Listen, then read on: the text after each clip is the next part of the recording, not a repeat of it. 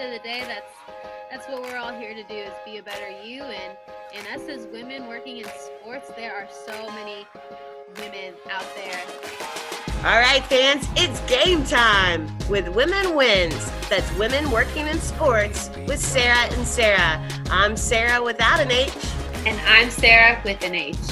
And we are Women Wins, helping all women win in the sports industry.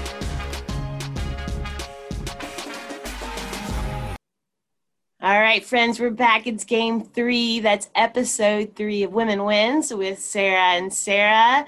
And we are very excited for you to tune in to this week's episode with a great guest and very, very informative, very inspirational. And it just it leaves us in a good place as women as we continue to strive in this workspace. So, but let's get to the fun stuff. Sarah, how was your week? My week was great, Sarah, uh, but I'm mostly excited about my future week. Our team gets to compete now for the first time since 2019. So it's officially volleyball season. So all the weeks are going to be good after this for sure. What about you, Sarah? How was your week? This week was great. Um, our men's basketball team is uh, still on a winning streak. So anybody out there that's working in marketing, that is probably one of the best things that you can be a part of is when your team is on a huge winning streak. There are there is some big news in the baseball world. Yeah, so going to our news of the week, another awesome hire. And you know what is even cooler? It's another Sarah being hired. As another well. Sarah. So the Milwaukee Brewers have named Sara Goodrum as their minor league hitting coordinator. This makes her the first woman to hold that job for an MLB organization. Mm-hmm. And Sarah had a very successful collegiate career at Oregon, and she was a part of the softball team there. As a past chapter of my career working in baseball, I know it can be very it can be very eye opening when um, you know folks in the baseball world see women you know being successful especially in coaching. So i'm very excited to see her excel in this new position I'm glad you brought that up, Sarah, because I think Sara Goodrum actually really phrases that well for women going forward. She says, The most eye opening thing for me is that, especially with the players who are coming up now, they don't care if you're a man or a woman. If you can provide them guidance that is going to help them accomplish their dream of making it to the big leagues, they don't care. I think that says amazing things about the upcoming generation is that they just they just want you to help make them better. They don't care if you're a man or a woman. They just want you to know what you're talking about. Mm-hmm. Goes back to our first episode when you shared with the listeners how you just want to have an extra seat at the table. So uh, I do want to just make sure everybody knows Sarah spells her name without an H. So I knew you were going to bring that up. so best of luck to Sarah. I can't wait to hear about her experiences and hopefully one day she'll be on Women Wins. Well, Sarah, I know this week you've got a great playlist to share with us. So, what are your songs for this week? I do. Um, and I've shared this before. My music library is very eclectic, and I know I have some some playlists listed on the website. I'm getting ready to develop this one, so I'm pretty excited about it. It's my Sarah Soul and Funk list. Um, I love a good beat. I know I've said that too. Um, I also love using a stand up desk. I like something that can make me move maybe my shoulders and my hips sometimes. So um, I like that. So, anyways, my soul and funk list, okay? These might be oldies to some of you out there, but uh, they're definitely goodies. So, my, and this is actually my ultimate favorite song too, and it's Get Down on It with Kool and the Gang. You probably heard it at a wedding, but it's, it is definitely one of the best.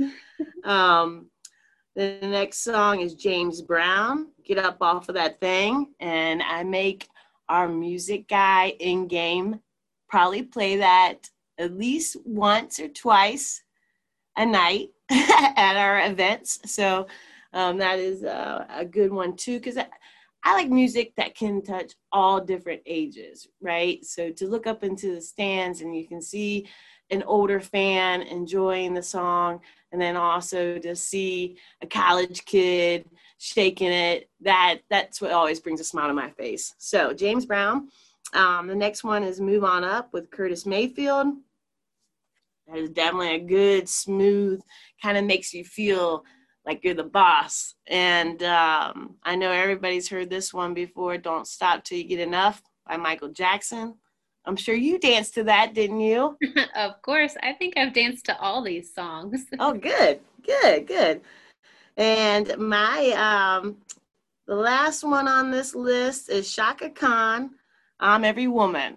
And I know that might sound fitting, obviously, for what we're doing, but when I hear Chaka Khan sing, I obviously think I can sing like her. and that is not the truth, but I um, I like to think I can. So, yeah, so that's Sarah's soul and funk list.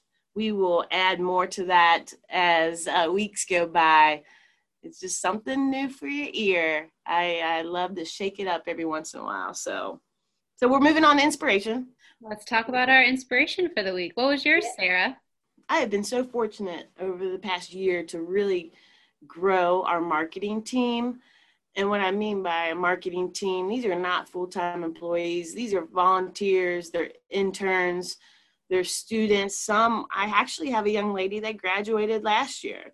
So these are young individuals that just want to gain experience. So we have weekly marketing team Zoom meetings. And again, I want to tell you, these are these are folks with all different backgrounds, right? And they've probably never experienced a setting like this where it's so much engagement and dialogue because I think it's very important for young adults to be able to carry a conversation. I know that it has become a lot of texting and emailing and sometimes folks just forget about how to how to talk and carry that conversation on. So we have all different ages, different years of being in school. Like I said, one young lady's graduated, but everybody's talking and it's it's smooth, but we're talking about different topics in marketing and but I also talk about leadership and life. And I think that's important. And this week we talked about positive energy. And just like, you know, Coach Ezell said last week, you know, your energy, you can see it, you want to be positive, it's contagious.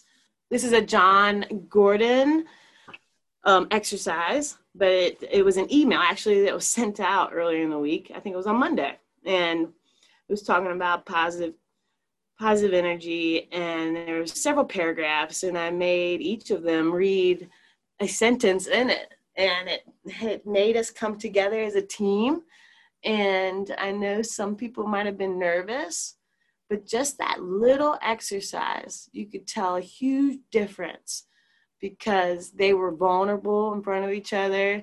They probably haven't read out loud in front of a group since what middle school high school i don't know. But you could see by the end how their attitude and how they their positive energy was definitely increased and because that one little team exercise brought them together. So we went on with our conversation. Like it's just it's amazing to build that camaraderie amongst strangers that have never met in person. I mean some of them have.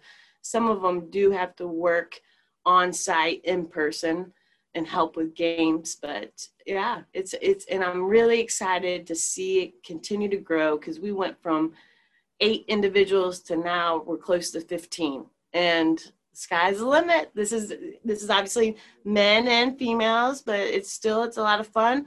We bring us again going back. We're all at the table. We're all creating dialogue. We're all creating ideas. So you know, Sarah, I'm glad that you talk about positivity to your interns because that's something that is really important to everybody in their everyday life. And uh, Coach Ezell what she said last week has been sticking with me ever since. She said, Your day will go the direction of the corners of your mouth.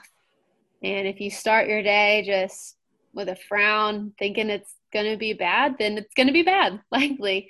But taking that positive outlook, and Jon Gordon has so many great things that I encourage everybody to read at least a couple of his books. You can actually sign up for a weekly, I guess, newsletter, positive message every week. So I, I got one this morning. So I think some weeks you get two. I think it's called Daily Positive. I think you can sign up for that and you get a positive message Monday through Friday. Yeah. And it, you can follow him on Twitter too. He always has little positive anecdotes for everybody as well. My inspiration this week, I'm actually really excited to share because it's a little bit two part.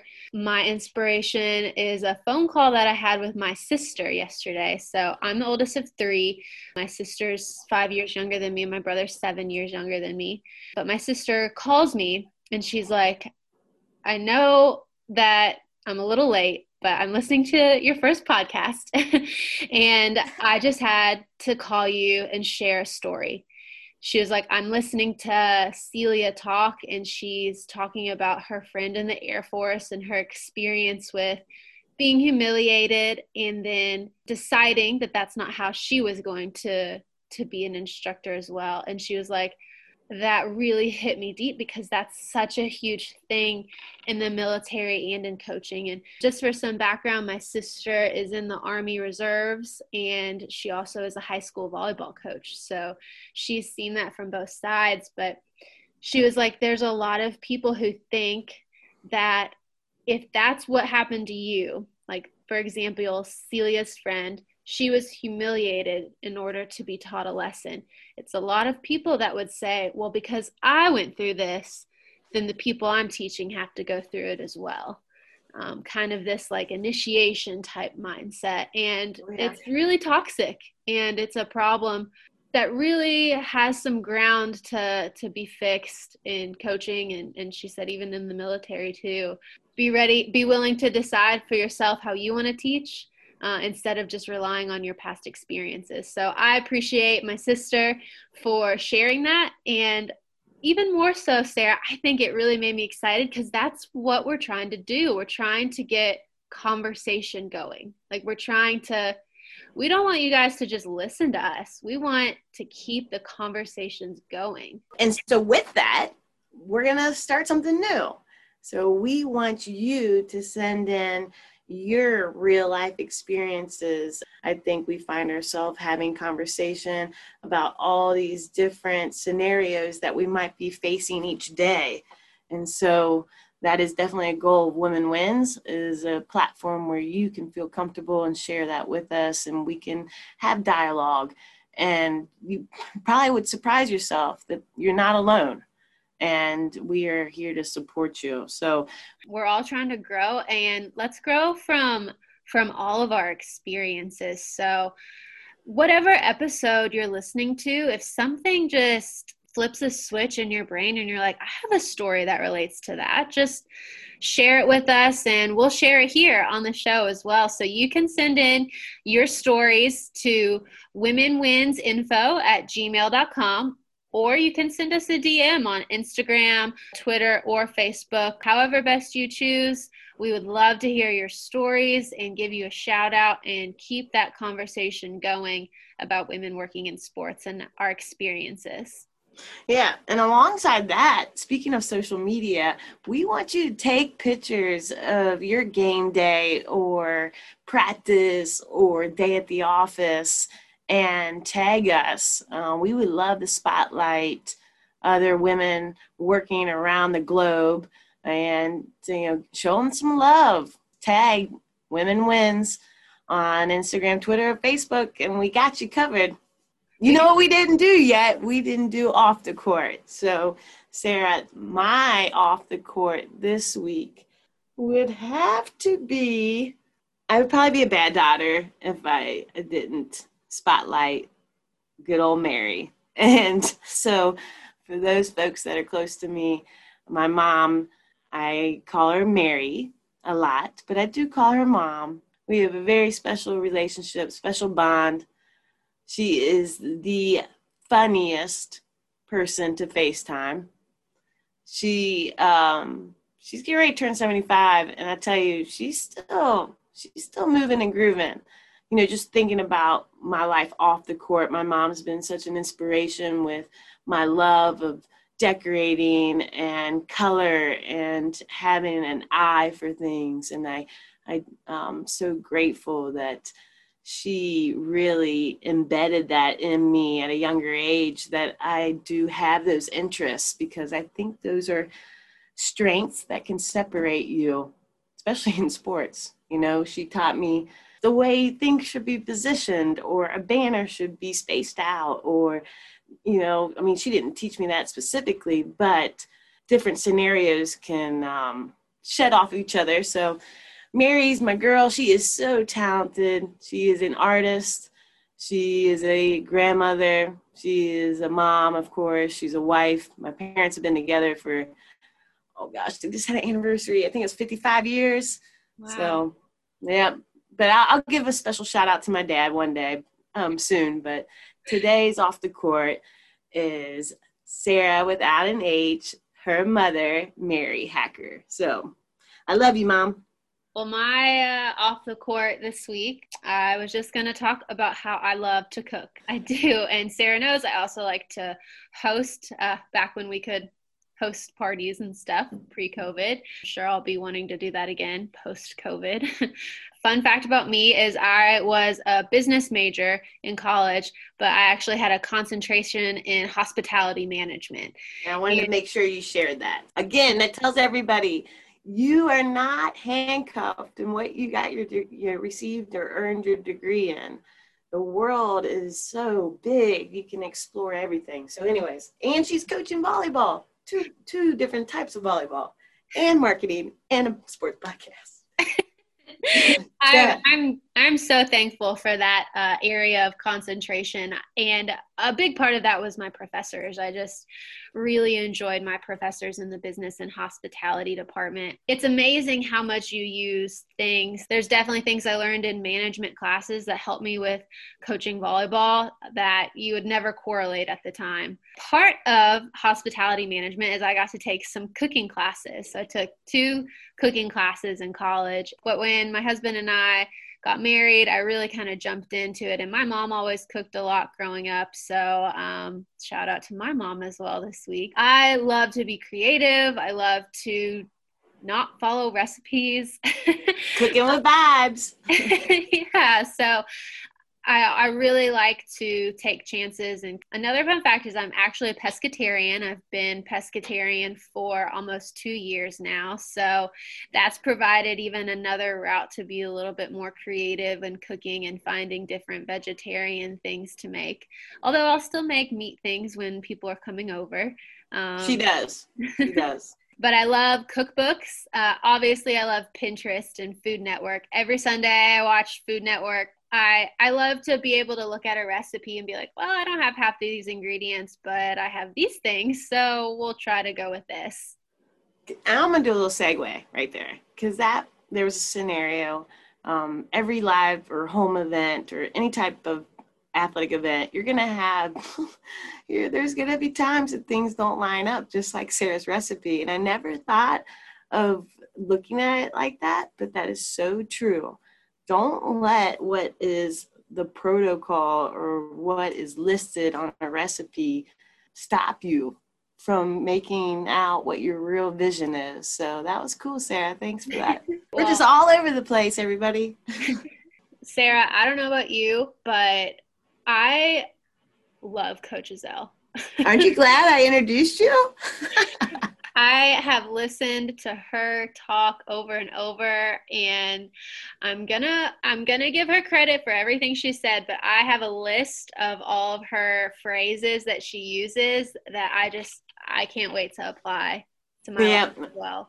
I remember the first day I met her, it was like we have known each other for years. You know those people that make you feel that way. I hope I do that. But um well, it's all about the kind of hell that you bring, right? That's yeah, yeah, definitely. You know, when I was at East Tennessee State, looking back, her and our golf coach were the only two female coaches. But she never let that stop her. She took the, more, the uh, bull by the horn. So um, I, I hope our listeners enjoyed that conversation, um, talking about being grateful and um, staying competitive. And don't let the level of play or what you're identified as be something that holds you back. Go up against the best of the best. Or, you know, that's just in writing. That doesn't necessarily mean they're going to be the best of the best that day.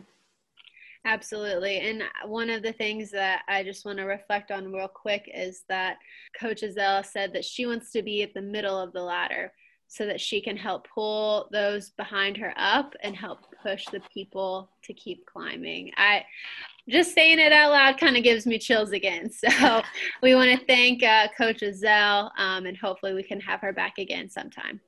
Yeah, make sure to follow her on her social media. She's probably gonna yell at me, but I keep putting her Insta handle out there. She is on Instagram at Brittney Ezell, and make sure you spell that correctly, just like Sarah without an H. That's B R I T T N E Y E Z E L L. So um, check her out. So now we're going to start with our rapid rundown on Beth DeBauche. She grew up in Green Bay, Wisconsin, just two blocks from the Packers Stadium. In high school, she played golf and very interestingly, she was a synchronized swimmer. After graduating high school, Beth wasn't sure that sports was a career that women could go into yet, so she went to St. Mary's College in Indiana got her master's degree at Notre Dame and then also her law degree at Notre Dame. After graduating, she pursued her law career bef- before a friend convinced her to look into the world of intercollegiate athletics. So Beth was hired as an assistant AD at Vanderbilt, then moved on to work for the Southeastern Conference, and then moved on to the NCAA after that. In 2009, Beth became the first female commissioner of the Ohio Valley Conference and only the seventh full time commissioner in conference history. Beth has been at the OVC ever since then and accomplished a lot of great things along the way. We can't wait to hear her story and hear her message. So we can't wait to hear from you, Beth. Beth, you have a story that is unique and inspiring and has really kind of paved a way um, for young women learning their way through athletics. So we are happy to welcome Beth DeBauche, Commissioner for the Ohio Valley Conference. and delighted to be with you today and certainly commend you on your effort with the podcast. What a wonderful way to send messages of inspiration and encouragement uh, to all your listeners. So, again, really privileged to be a part of this today. I don't know why I had never seen that story, the Nashville story um, on the Tennessean that video was awesome. I think it was all women leaders in Nashville. Okay, okay. it was your story. That was uh, so. I will share that with you.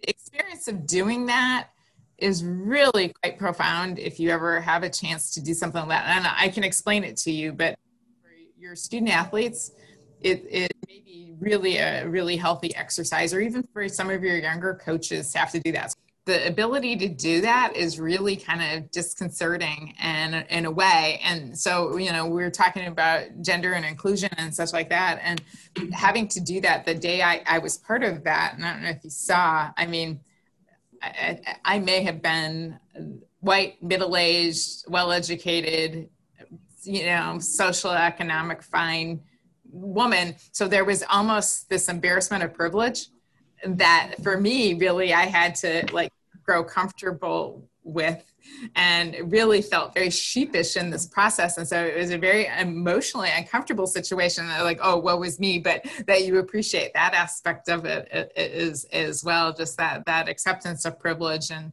and understanding and and accepting that's who you are in that in that setting as well. But just the ability to comfortably tell a story about yourself oh yeah. as, as many years as i've been around was really quite a stretch and so that's why i think for young women especially to be able to put be put in that environment and forced to be able to tell their story maybe maybe um, just a just a tremendous exercise to have them embrace embrace their strengths why don't you tell us about your path how you came to be where you are. I know both Sarah and I enjoyed that video of your interview with the, the Tennessean, and we'd love for everybody else to hear that great story. Sure. No, I'm happy to tell my story, and mine is one of blessings. Mine is one of blessings and also um, good chances. And so I think the real takeaway for me is you can plan, but there are things that will come up in life that may send you on a different course. So if you're fortunate and have the opportunity to allow the course take you where it will, life can surprise you and be better than you ever imagined. Um, as you shared, I grew up in Green Bay, Wisconsin. What a wonderful place to grow up if you like the cold and the snow, but it's a terrific community, and sport really is very much a part of that community. Um, my dad was a coach, and um, certainly sports was always part of the dialogue in the house. I was an only child, and so I got exposure to go to football games as a little kid um, and started to play golf as a very young woman growing up in that family. I certainly didn't think of pursuing a career in sport. Uh, it was just something you did because it was fun and it was a part of what our family did.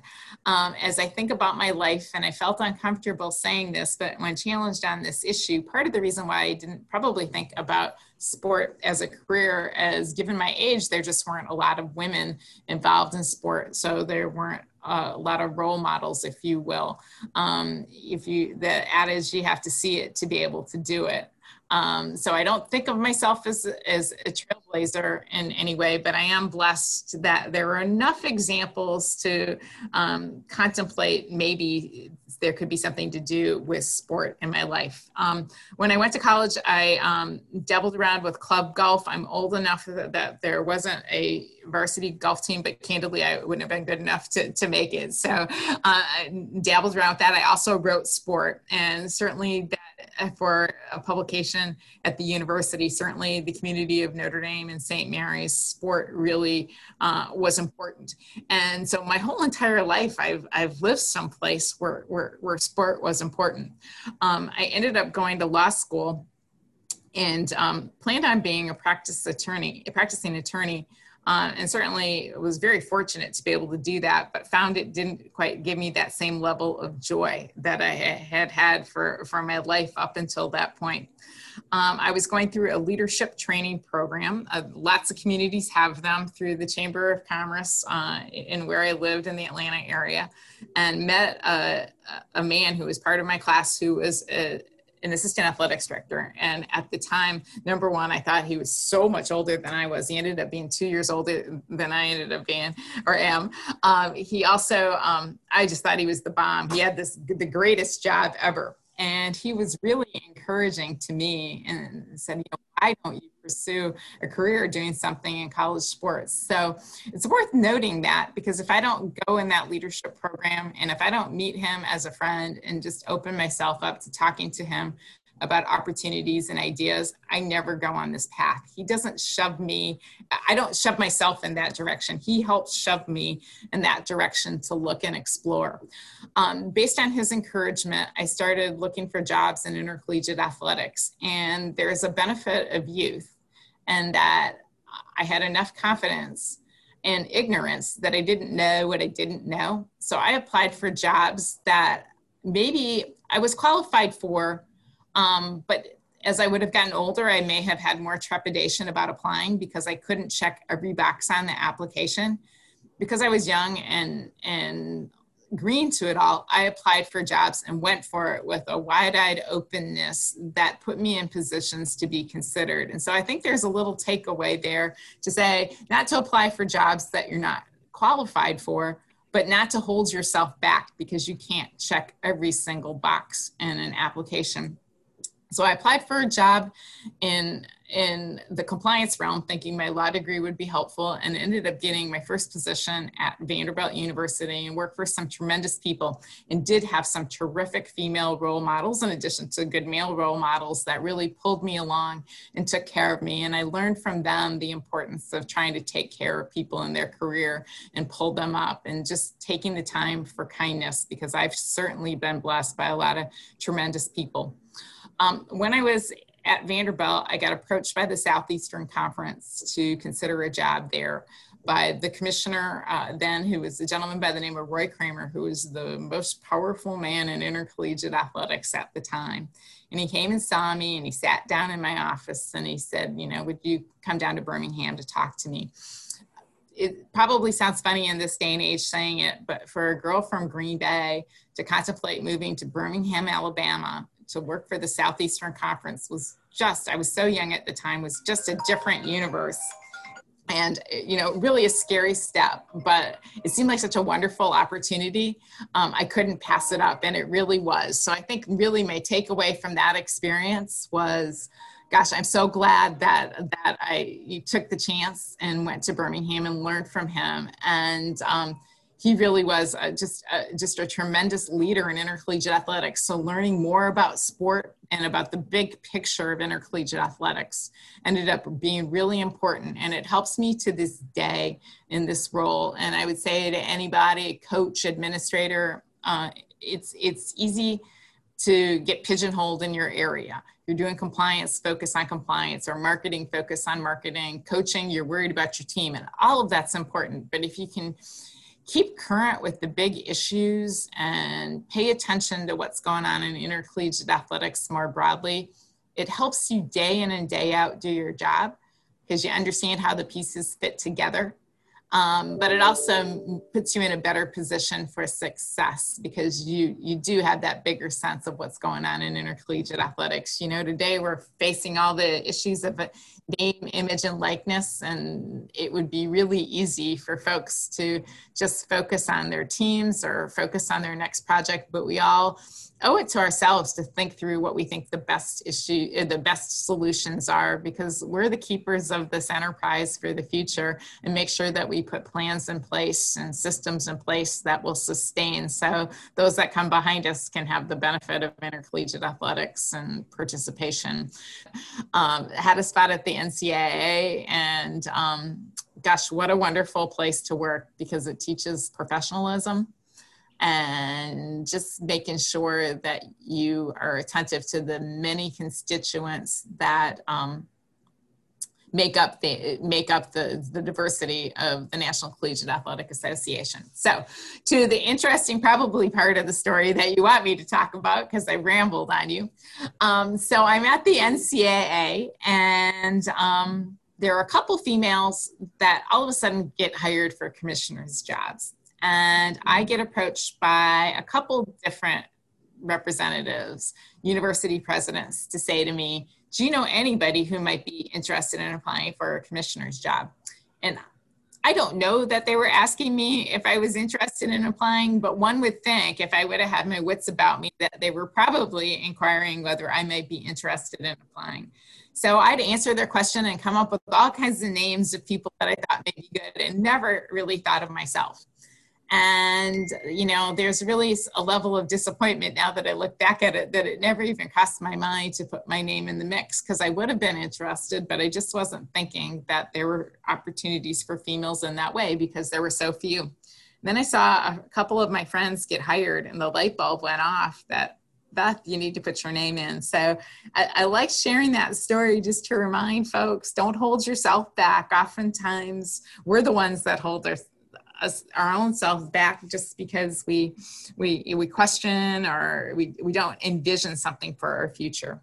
So I applied for the job here at the Ohio Valley Conference and was fortunate enough to um, be given the offer. And I remember vividly um, during the interview process, spending time talking to Dr. Andrews at lunch and meeting his wife, and they were so kind and gracious. And I thought, they're really being generous. What's what's happening here? Is something is something really going to take?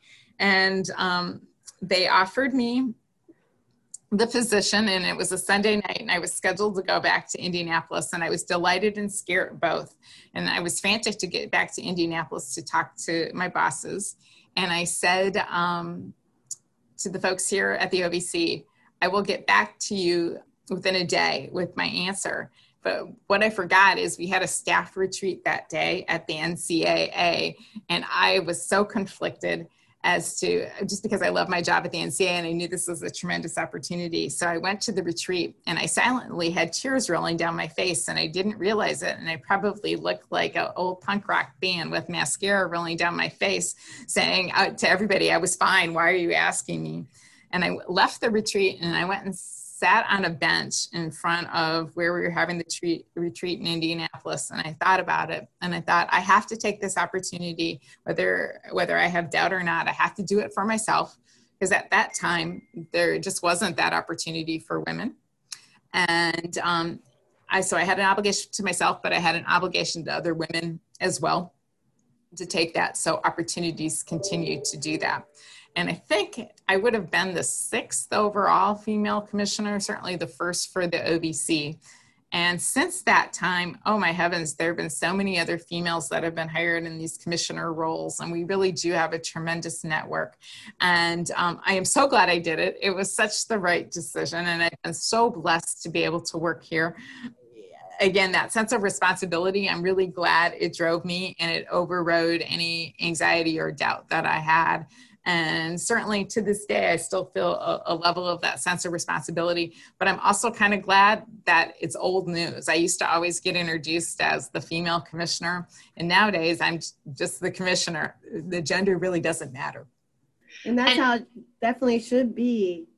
Uh, I know that, um, you know, part of Women Wins, we want to really allow young women to know what different jobs are out there and what are available so as we continue on this conversation, you know, talk about a day in the life of a commissioner. I mean, I know there's a, a lot of ups and downs, there's a lot of successes, there's a lot of uh, problem shooting, but uh, kind of give us a little little inside look on what it is. Yeah. So the only thing that's consistent is no days, no days the same, right? Um, so that makes that makes it that makes it fun. It sometimes makes it stressful but certainly try to embrace that aspect of it the fact that it's always changing. I think the thing that probably best describes what it's like to be in this role is you're working with a whole bunch of different constituent groups that have different viewpoints. And the fact they have different viewpoints really makes it absolutely fascinating. I can look at an issue and think the answer is very clear. Of course, we will do this.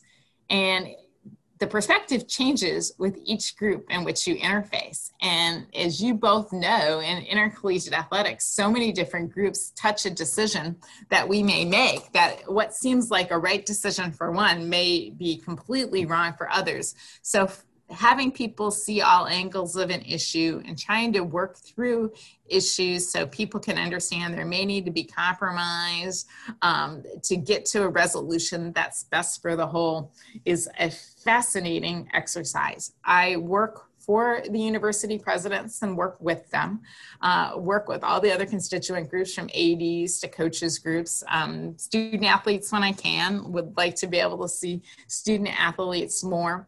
There's also a community role to all of this, and that the conference needs to interface with local communities, and I need to be out and about, uh, uh, separate from the pandemic, and visible to help promote the league as well. So I think the best example to help people visualize is we had a lot of debate in this league about whether we should play games on Thursday nights in football.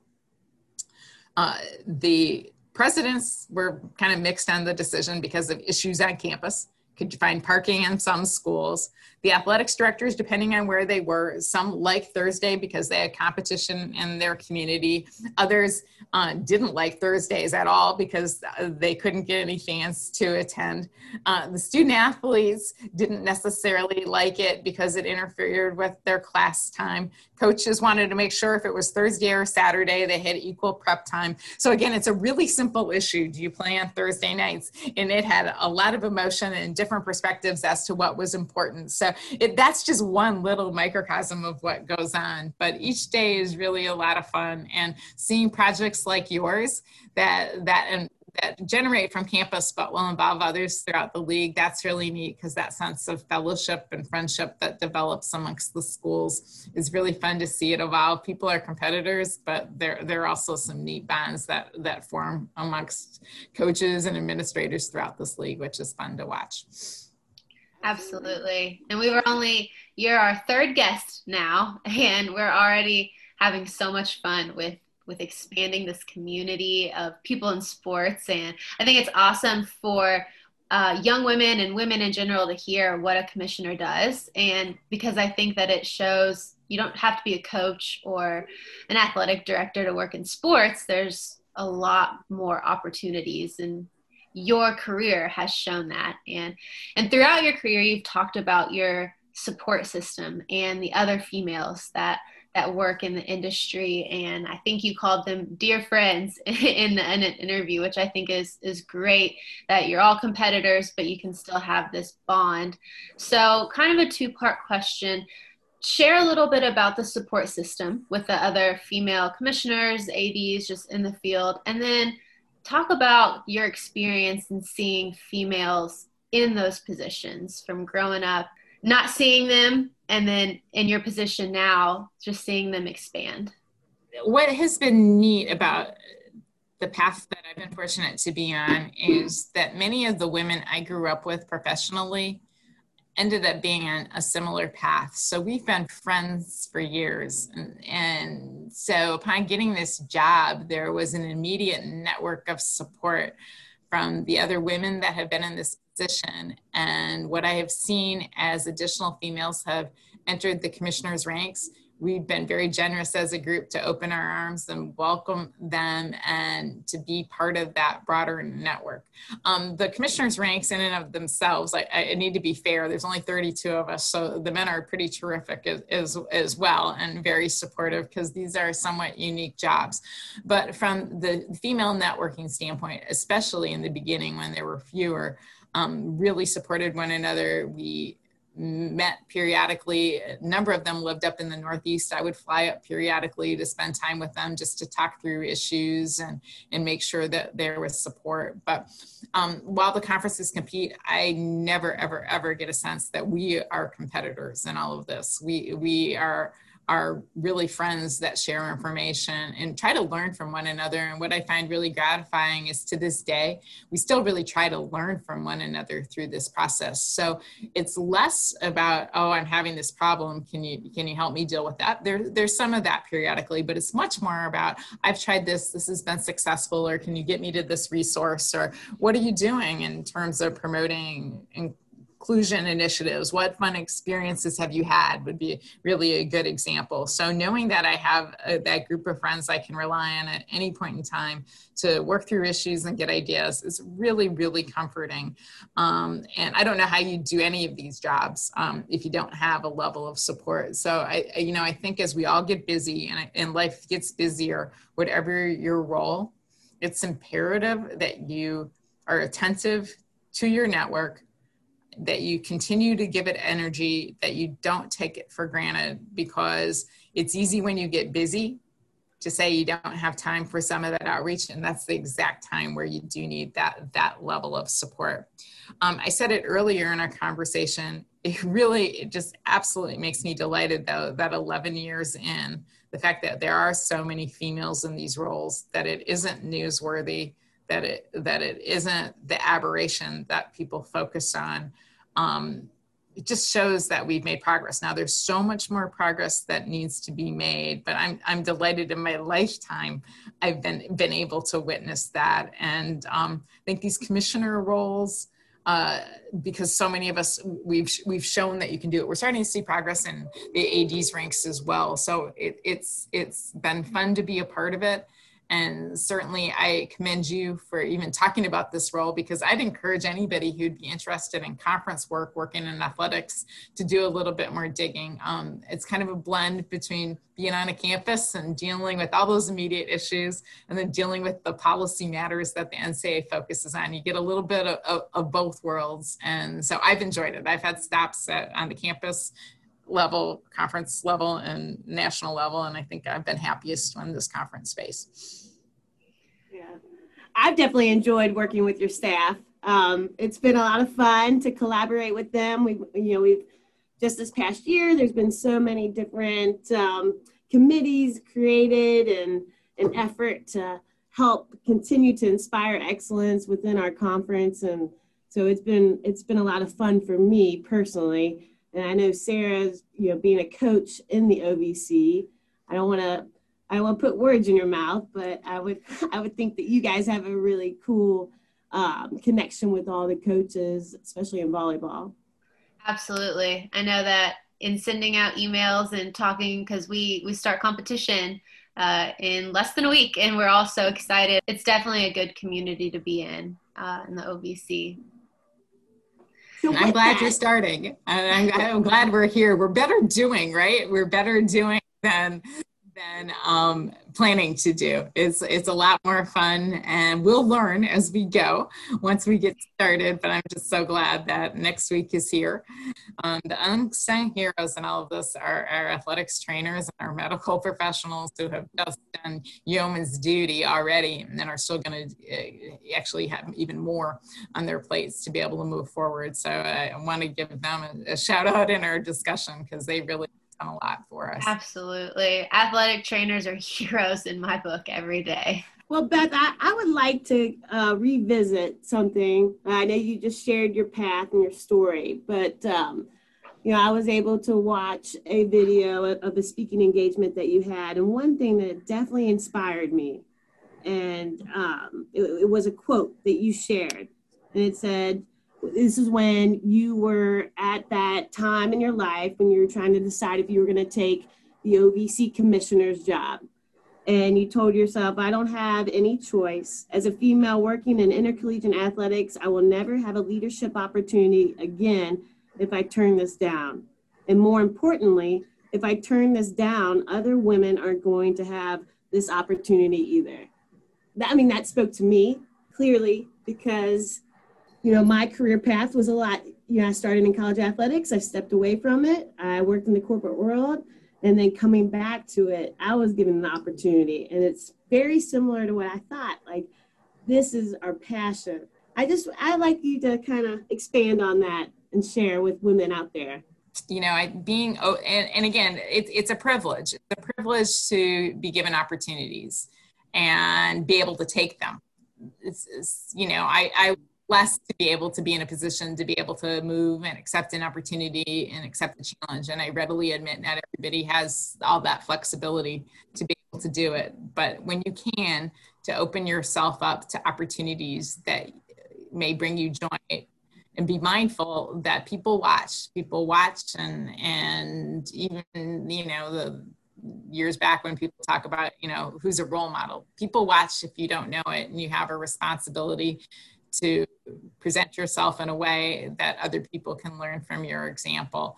And it's something that you do every day, whether you appreciate it or not. So being responsible that to that piece. And, and as a female, while we have made progress, we certainly have additional progress to make. So continually being mindful that we have responsibilities to help people open their minds up to opportunities that may be there to encourage people to accept challenges that may come their way. I said it earlier about making certain we don't get caught up in that loop to say, I have to be perfect before I step out there to take a chance, to be open to accepting chances and being open to making yourself ex- uh, just accessible to people that they can talk through issues and explore opportunities. I know I am blessed. I know I'm fortunate. And even on the toughest day, I am still abundantly blessed in ways that I can never forget to be able to do this. I think our opportunity, all three of us, to be involved with intercollegiate athletics and to help people learn about themselves and about what they can accomplish and what their absolute potential in life is is absolutely a tremendous way to serve and that's genuinely the way i envision my role i have been fortunate to work in this league but ultimately what we are doing is helping students learn about themselves and how they can grow and their full potential. And in the process, and this is consistent with what we said in the league during our last strategic planning exercise is to say how students can learn more about themselves to be able to give back to the community as well. So they're contributing members of society. Gosh, in your lifetime, if somebody could tell you you could help people find some of the, the most impactful experiences of their life that shape who they become, that it, it, some of the period of life that brings them the most joy. What an honor to be able to do that and to serve in this role. So I absolutely embrace the fact that we've been given an opportunity to serve there. And that's the way I approach what we do. So we can, you know, talk about, you know, softball fields and, you know, we're going to wipe down volleyballs and all of that, which seems sometimes very basic discussions. Having said that, though, at its core, we're trying to give student athletes this opportunity to really grow and shine. And I um, look at our ad that we have for the conference this year, and it really just talks about the community and and giving back. And i smile every time i see it because it's not an obvious ad for a conference but i think that's who we are and certainly that's who i want for us to be. And um, you know i would say to anybody listening who is either in a job or contemplating a job or looking at their career to you know trying to find joy. I read a book when I was really young about, you know, find your passion and the money will follow.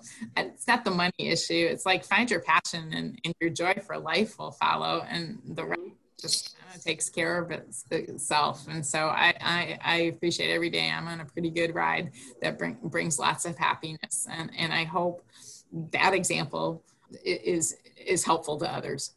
I love that. Find your passion and the joy will follow. If we can teach young people that, I think we're doing our jobs. Absolutely. Absolutely. Absolutely. And I know both of you, and both of you do that and seeing your great smiles joy with doing this project. That it really is tremendous to be able to, to send these messages to the students that we work with and the young professionals as well. You know, there's that transition period from when you graduate from college to kind of finding your path that we need to make sure that we're attentive. That's a, that's a, that's a hard transition sometimes to keep encouraging people to keep looking for their passion and continue to explore what, what could make them happy. Because like I say, I'm proof positive that your, your path will take some twists and turns along the way. Well, Beth, we have kind of a fun segment that we like to end all of our shows with. Uh, okay. We call this Tunnel Talk with Sarah and Sarah. It's kind of like rapid fire questions at the end, uh, just to get to know a little bit more about you personally, just just some more about Beth. So, Sarah, you want to get us started? Okay. All right. Favorite time of year? Springtime. I absolutely love all the flowers and the golf courses opening up and people being out and about and just all, all the smiles and all our spring sports. It's just fun. Okay. Ooh, my follow up question is going to be what's the best golf course that you've ever played?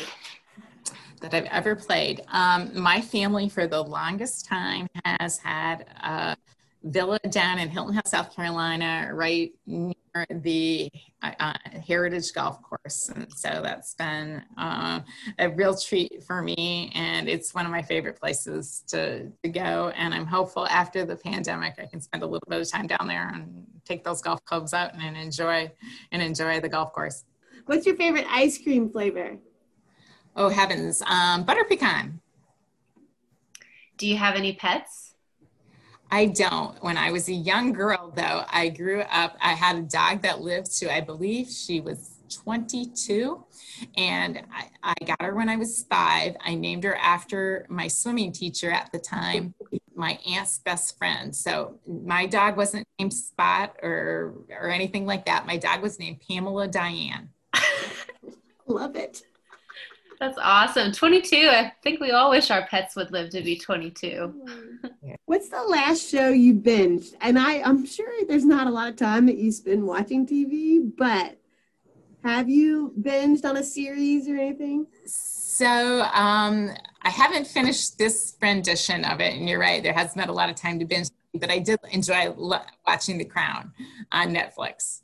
I had gone to school, I had gone to law school in London so you know there'd always been a little bit of interest in england and and so i've enjoyed that.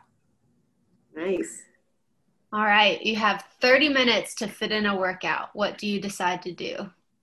Well um, right now i um, recently broke an arm so i'm not doing any lifting weights so i'll either uh, uh, go for a long walk outside or go for a run. We'll wrap this up with uh, one last question how If you had one word to describe your leadership, what would it be? Collaborative.